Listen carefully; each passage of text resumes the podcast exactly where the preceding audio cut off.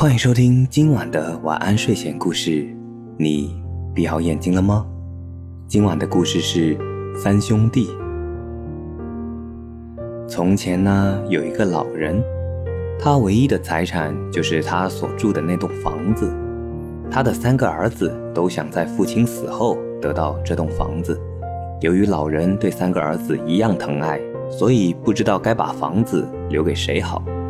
有一天，老人想出了一个好主意，他把三个儿子叫到跟前说：“你们都各自去学一门手艺吧，待学成归来，谁的本事最高，房子就归谁。”儿子们都表示赞同。老大想当铁匠，老二想当剃头匠。老三打算做一名剑客，他们约定好了，一年以后见面，便各奔前程了。不久，他们各自找到了技艺高超的师傅，都学到了上乘的技艺。一年以后，三兄弟按时回到了父亲身边，不过他们一直没有找到最好的机会来展示自己各自的本领。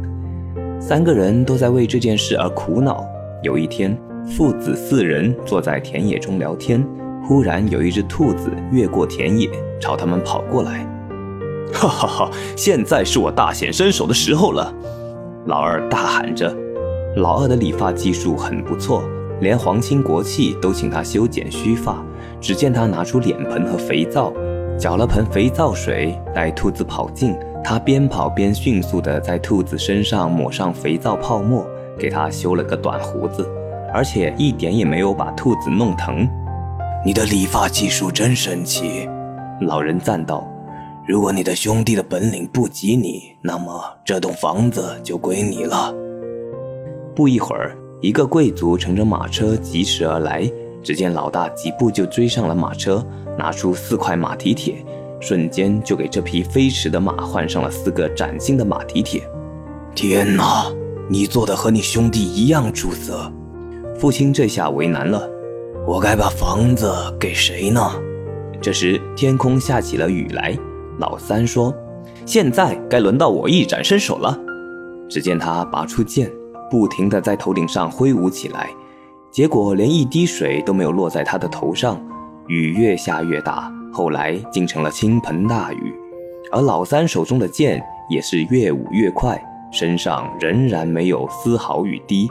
父亲见了大惊，说：“你的剑术太神奇了，亲爱的孩子们，你们现在各自拥有了神奇的记忆。假如你们肯住在一起，用你们的记忆谋生，那就太棒了。”三兄弟彼此相爱，也不愿分开，于是大家都留在这所房子里，一同过着幸福的生活，一直到老。哈。所以三兄弟最后都没有娶老婆吗？都住在这所房子里面吗？果然童话里都是骗人的。好了，今晚的故事就讲到这里。我是大吉，一个普通话说的还不错的广东人。晚安，好梦。